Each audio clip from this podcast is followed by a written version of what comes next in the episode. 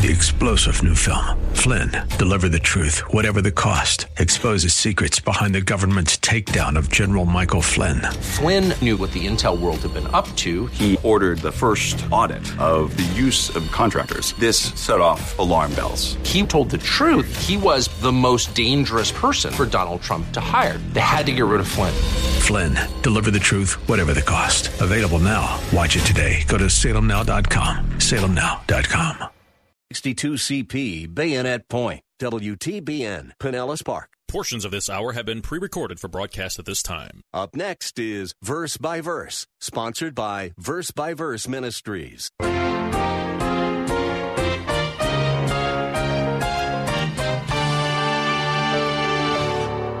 Here's the way it's laid out citizens of his kingdom, in contrast to everyone else, especially religious hypocrites, have pure hearts, and the point is, they and they alone shall see God. Now, do you realize what an amazing statement that is? Jesus said, Only those who have pure hearts will see God. That's an amazing statement. If we all want to see God, and Jesus said in the Sermon on the Mount that only the pure in heart will see God, then we had better find out what it means to be pure in heart. Hello and welcome to Verse by Verse with Pastor Steve Kreloff of Lakeside Community Chapel in Clearwater, Florida. Pastor Steve is teaching about the character of true disciples, and our main text today is Matthew chapter 5 verse 8, also known as the sixth beatitude. Let's turn our Bibles there now and begin finding out what it means to be pure in heart. Here is Pastor Steve. Well, let's open our Bibles to Matthew chapter 5 as we continue our study in the Gospel of Matthew, specifically in the Sermon on the Mount, and in even more specifics in the Beatitudes. Matthew chapter 5, verse 8 is where we find ourselves this morning. And it says this Blessed are the pure in heart, for they shall see God. Blessed are the pure in heart, for they shall see God. Now, this statement by Jesus is the sixth beatitude found in this sermon. And although it consists of only a few words, actually 11 in English and 10 in the Greek text, it is packed with so much profound truth that it has been referred to as one of the greatest utterances in all of the Bible. That's an amazing statement. One of the greatest utterances in, in all of the Bible. In fact, D. Martyn Lloyd Jones, who I've mentioned to you a number of times, D. Martyn Lloyd Jones uh, wrote a commentary. Actually, they were his sermons put together in commentary form on the Sermon on the Mount. And uh, if you know anything about Lloyd Jones, you know that uh, he was very detailed, could be even tedious, meticulous, very uh, much concerned with being concise. And so when he wrote about something, it was rather expansive. And this commentary is nearly 350 pages. But here's what he said, and this is my point, in case you're wondering, what is his point? Here's my point. In nearly 350 pages, here's what Lloyd Jones said about this one brief statement, this beatitude of, of only 10 Greek words. He said, Here then, we are face to face with one of the most magnificent and yet one of the most solemn and searching statements which can be found anywhere in Scripture. Now, as I said, if you know anything about Lloyd Jones, you know that is an amazing statement because he wrote about a lot of things in Scripture, and yet this is what he said. It's one of the most magnificent, yet one of the most solemn and searching statements in all the Bible. So, what is it about this, this sixth beatitude that merits so much praise, generates such uh, lofty and high compliments? Here it is. It's because this sixth beatitude deals with one of the most significant and all encompassing themes in Scripture, and that is purity of heart. Purity of heart. See, essentially, biblical Christianity is a faith of the heart. It's a faith of the heart. Jesus made it very clear that his primary concern had to do with our hearts. Remember when a man said to him, What's the greatest commandment? Of all the commandments in the in the scriptures, what's the greatest? Jesus said essentially that the greatest commandment was to love God with what? All of your heart. All of your heart. And he condemned the Pharisees because in their hypocrisy, they neglected their hearts, but paid, paid all the attention to the outward appearance of religion. He said this in Matthew 23. He said, he called the Pharisees whitewashed tombs, which on the outside appear beautiful, but inside are full of dead men's bones and all un- uncleanness. Meaning they had impure hearts. They, they just look good on the outside. That's all they paid attention to. Ceremonial cleansings and, and outward behavior. But beneath the surface, they were wicked, wicked hearts. Once again, speaking of them, Jesus said, This people honors me with their lips, but their heart is far from me. Which means that, that God is not impressed with empty religious talk. God is not impressed at all. He wants hearts that are devoted and hearts that are surrendered to Him, which the Pharisees did not have. And really, that's what the sixth beatitude is about. Jesus said that citizens of His kingdom, Remember, that's the beatitude. These are, this is how the citizens of his kingdom behave, and in the, uh, or the Sermon on the Mount, how citizens of his kingdom behave, and in the Beatitudes, how they specifically are in terms of their character. Here's it. Here's the way it's laid out. Citizens of his kingdom, in contrast to everyone else, especially religious hypocrites, have pure hearts, and the point is, they and they alone shall see God. Now, do you realize what an amazing statement that is? Jesus said, only those who have pure hearts will see God. That's an amazing statement about the whole concept of seeing God. As, as one Bible teacher put it, seeing God is the biggest, most momentous, most tremendous thing that you can ever be told. It really is. There is nothing more important than seeing God. That is the goal of all of us to be in His presence and see Him. That is the desire of, of all. And Really, Jesus promised that those who are pure in heart, and only those who are pure in heart, will see him. But as important as these truths are, and as we said, these are very important truths purity of heart, seeing God. I want you to know that this sixth beatitude has not been given the attention that it deserves by, by Bible teachers and by Christians. And, and the reason that it's been a neglected beatitude is for the very reason that these concepts of seeing God and purity of heart pose uh, serious interpretive challenges. They're not easy to interpret. The, the phrase, pure in heart, the phrase, to see God, they tend to raise questions in our minds that are challenging and not easy to answer. Let me give you some examples of what I'm talking about. For example, when Jesus said, Blessed are the pure in heart, it raises the question was our Lord talking about a state of sinlessness? Does this beatitude teach that believers can reach a state of sinless perfection? Did Jesus mean blessed are the perfect? For they only will see God. You have to be perfect to see God. You have to attain to that. Is that what he meant? Well, that's what some would, would say about this. Another question raised by this beatitude is what exactly did Jesus mean even by the word heart? Hey, we use the term heart normally to speak of our uh, affection, unless we're talking about the physical organ. We, we, would speak normally of it referring to our affection, referring to uh, emotions. With Valentine's Day, we might say to our special person, I, I love you with all of my heart. Is that what Jesus meant? Was he using heart that way? In that case, then Jesus must have been saying, Blessed are those who have their emotions purified. Is that what he was talking about? That's an interpretive issue. And what about the term pure? Normally, when we use the word pure, we're using it in a moral context. So was Jesus saying, blessed are those who are morally and sexually pure? Only those who have never had an impure thought, they'll see God? What about that last phrase, for they shall see God? In what sense will the pure in heart see God? Will we visually see him in the future? Or did Jesus mean that right now there's some kind of spiritual sense in which those who are pure in heart see him? See, these are not easy questions to, to answer, but we have to answer them if we're going to discover what this magnificent beatitude is about. We don't want to neglect it. We want to have biblical integrity and, and it's, it's given to us in order for us to understand, but that means we have to think a little bit, we have to dig a little bit, and we have to look at this closely. And I think the best way to arrive at an understanding of this text is to break our Lord's sentence down into three key words. Just three key, key words opens it all up. The first word is heart. The second word is pure. The third word is see.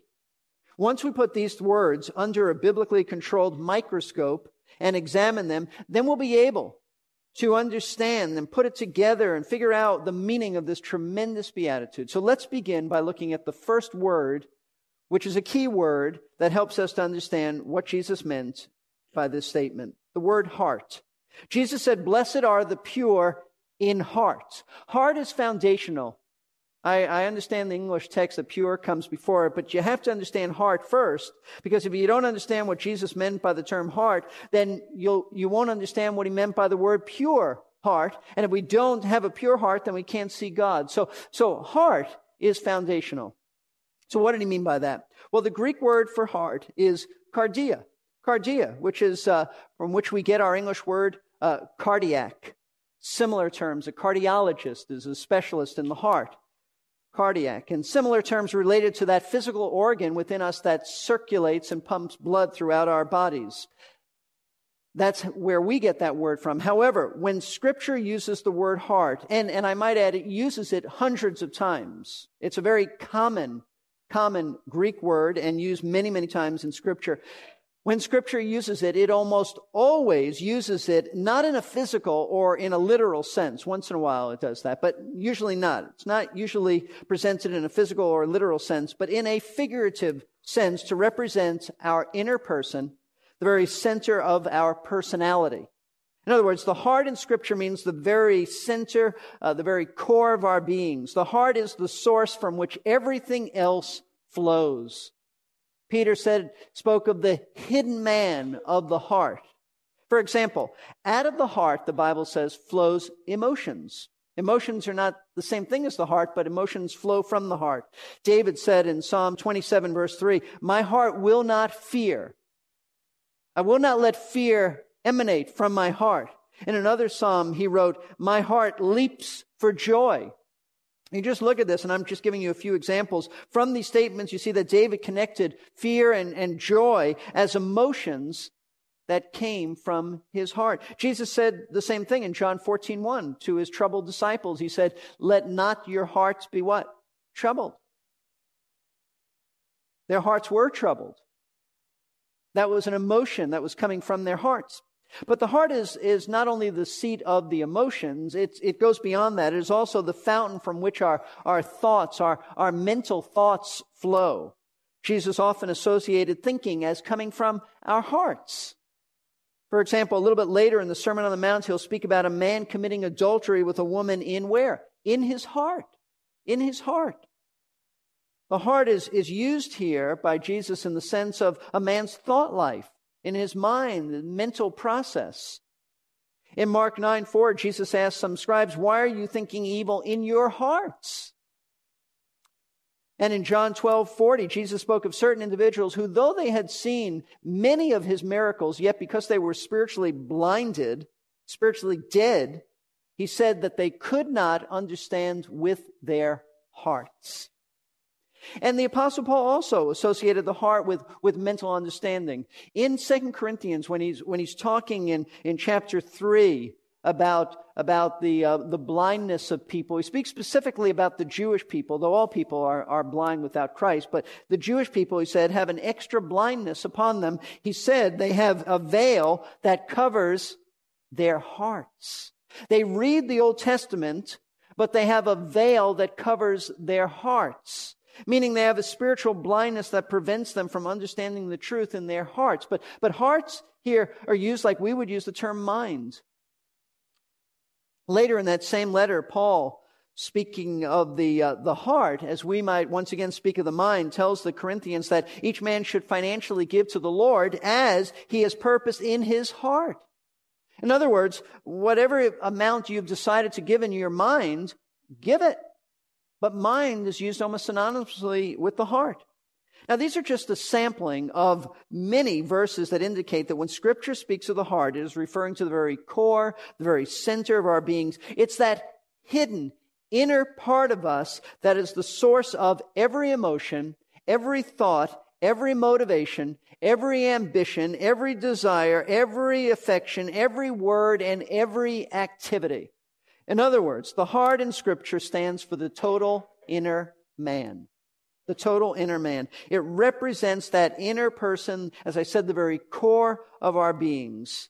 Simply put, the heart refers to that internal part of us, inside of us, that, that drives us to do what we do. That's how scripture speaks of the heart. I think that Proverbs 4:23 sums it up perfectly. Proverbs says, "Watch over your heart with all diligence, for from it flow the springs or the well springs of life." In other words, everything in our lives flow out of our hearts. That's where everything starts with us. Our emotions, our thinking, our, our decisions. It all comes from our hearts. It stems from our hearts. And folks, therein lies the problem. That's the problem. You see, our hearts always get us in trouble because we have fallen hearts. Ever since Adam sinned and we fell in him, our hearts have been wicked. Everyone born into this world has a sinful, wicked heart. The problem with the world is not, is not a great, uh, more need for education, although that plays a part. It's not, the issue is not that they need more finances, they need more, uh, more uh, social standing, they need a better environment. That all plays a part, but that's not the root problem. The root problem is a sinful heart. Jeremiah said the heart is more deceitful than all else and is desperately sick. Jesus, the divine cardiologist, expanded on Jeremiah's general diagnosis by giving a more, more specific assessment of the human heart. Here's what Jesus said lies within each of us, lies within each of our hearts, hidden from what anybody else can see, but this is what lies hidden from human sight within each of our hearts, just waiting to come out in our behavior, provoked by the right set of circumstances. He said, For out of the heart out of the heart of men proceed evil thoughts, fornications, thefts, murders, adulteries, deeds of coveting and wickedness, as well as deceit, sensuality, evil slander, pride, and foolishness. Now, that's not a good report from a cardiologist. That's not what you want to hear from the divine cardiologist. But that is truth and that is consistent with what the rest of Scripture says. Now, this doesn't mean that we always behave this way. But as God looks at our hearts, that's what he sees. We behave this way inwardly. It may not come out. With many of us, it does come out. But that's what he sees within us. Starting in Genesis, we're told that God said the reason that he judged the earth with the flood in Noah's day was because of man's heart problem. What Jesus said was, was simply what the rest of scripture says It says this in Genesis 6 5. Then the Lord saw that the wickedness of man was great on the earth, and that, watch this, every intent of the thoughts of his heart was only evil continually. Now he's talking about all unbelievers on the planet except for Noah and his family. And he says all of their thoughts emanating from their hearts were evil all of the time. There was no break, continual.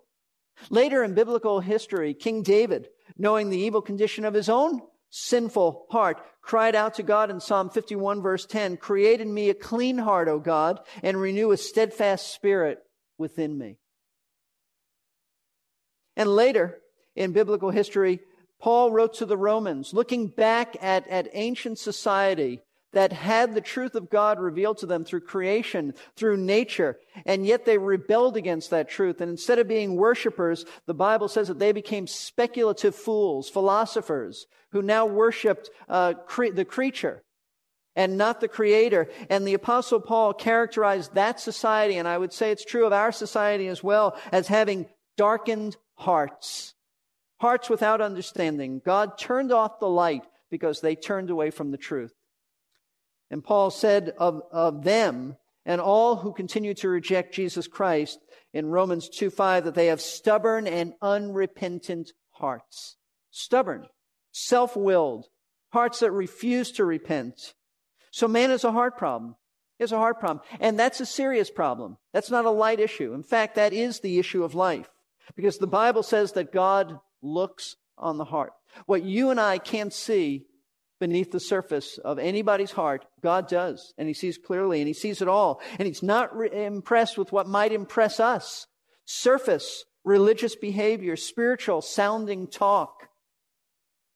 God's not impressed with that. The Pharisees had all of that, and Jesus condemned them as, as hypocrites. You want to read some of the strongest language reserved for any group in Scripture, read Matthew 23 as Jesus gives his woes upon the Pharisees. He wasn't impressed with them. Everybody else in that society was, but not, not the Lord.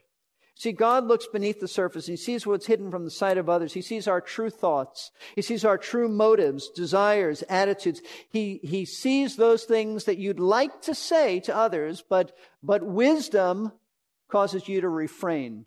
But you've said it in your heart. God sees that. He sees what we're really like. He sees what no one else can see, and that's why this tremendous verse in Hebrews 4:13 says, "There is no creature hidden from his sight, but all things are open and laid bare to the eyes of him with whom we have to do." This destroys the attitude of self-righteousness. The self-righteous think that God doesn't see. Their, their interest is only appearing to be righteous before men. But essentially, the writer to the Hebrews says that we all appear naked before God. He sees in us it's a continual MRI. God sees us. Remember the great uh, statement that God said to Samuel, the, the Old Testament prophet, who was really a very godly man, but there was a point in Samuel's life when God told him to go and look for the next king of Israel, where he became too enamored and too impressed with the physical stature of one of, one of Jesse's sons. And God really had to rebuke Samuel because he was, he was too caught up in the physical. And here's what God said to him Do not look at his appearance or at the height of his stature, because I have rejected him.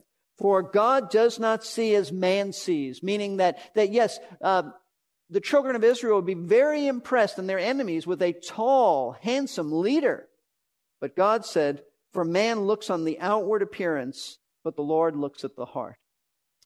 That's why God said he took a little shepherd boy called David, made him king of Israel to shepherd his sheep. If he figured that if he could shepherd these little sheep, Baz over here, the Babas over here, he can shepherd the children of Israel.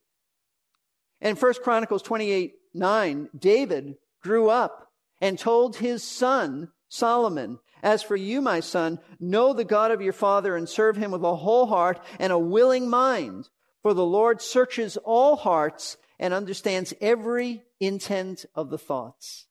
Now that is quite a statement. In other words, God looks at our hearts and He knows every motive behind our thoughts, even when we're not always aware of all our motives. We have a, we have a mixture of motives, but God sees all motives and His desire for us is that we would serve Him with hearts that are completely devoted and surrendered to Him.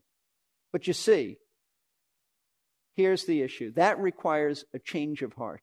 That requires a change of heart. How can we have hearts that are fully devoted to Him when Scripture tells us that our hearts are evil and deceitful and darkened and stubborn and unrepentant, and that's the natural man? The answer to that question lies within an understanding of the second key word that Jesus spoke of in this beatitude. The first key word is heart. That's the core of our being, the center of who we are, the inner man from which everything springs forth. But the second key word that Jesus mentioned is pure pure. Jesus said, Blessed are the pure in heart. Pure in heart. Despite Christ's negative assessment of the human heart, here he says that some people, specifically those who are citizens in his kingdom, are pure in heart. Now, what did he mean by that? Did he mean that a believer can be sinless? Is that what purity of heart means? No, that, that's impossible that he meant that because that would con- contradict the rest of Scripture. First John chapter 1 says that believers, one of the marks of being a true believer is that you repent and confess your sin. You don't hold on to it.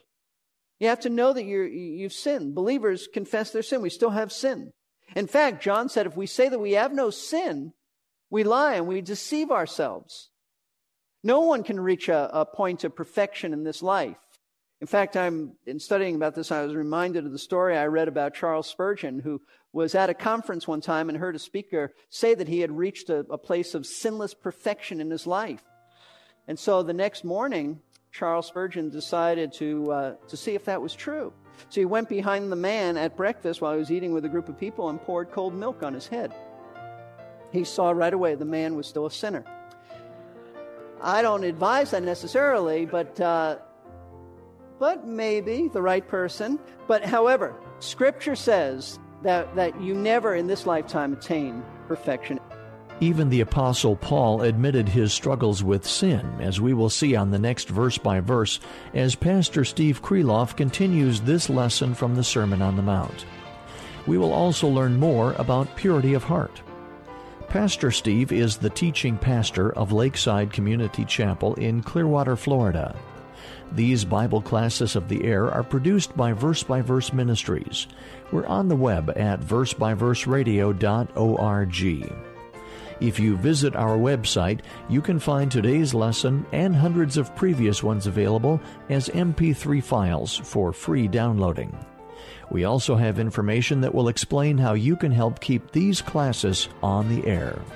To listen to the entire message from which we base today's class, please give us a call at 727 239 0306. You can order an audio CD or a cassette tape. That number again is 727 239 0306. We will see on the next verse by verse that a pure heart is Three star general Michael J. Flynn, head of the Pentagon Intelligence Agency, knew all the government's dirty secrets. He was one of the most respected generals in the military. Flynn knew what the intel world had been up to, he understood its funding. He ordered the first audit of the use of contractors. This set off alarm bells. The explosive new documentary, Flynn, Deliver the Truth, Whatever the Cost, uncovers the facts behind this scandal. Flynn told the truth. He was the most dangerous person for Donald Trump to hire. I find out the worst enemy that I'm going to face in my life is right here in America. They took my assessment and they wanted me to change it. And I was like, I'm not changing it. They had to get rid of Flynn with in depth interviews, archival footage, and never before seen personal records of the man behind the headlines. I just felt like I was drowning. Flynn, deliver the truth, whatever the cost. Available now. Watch it today. Go to salemnow.com. Salemnow.com.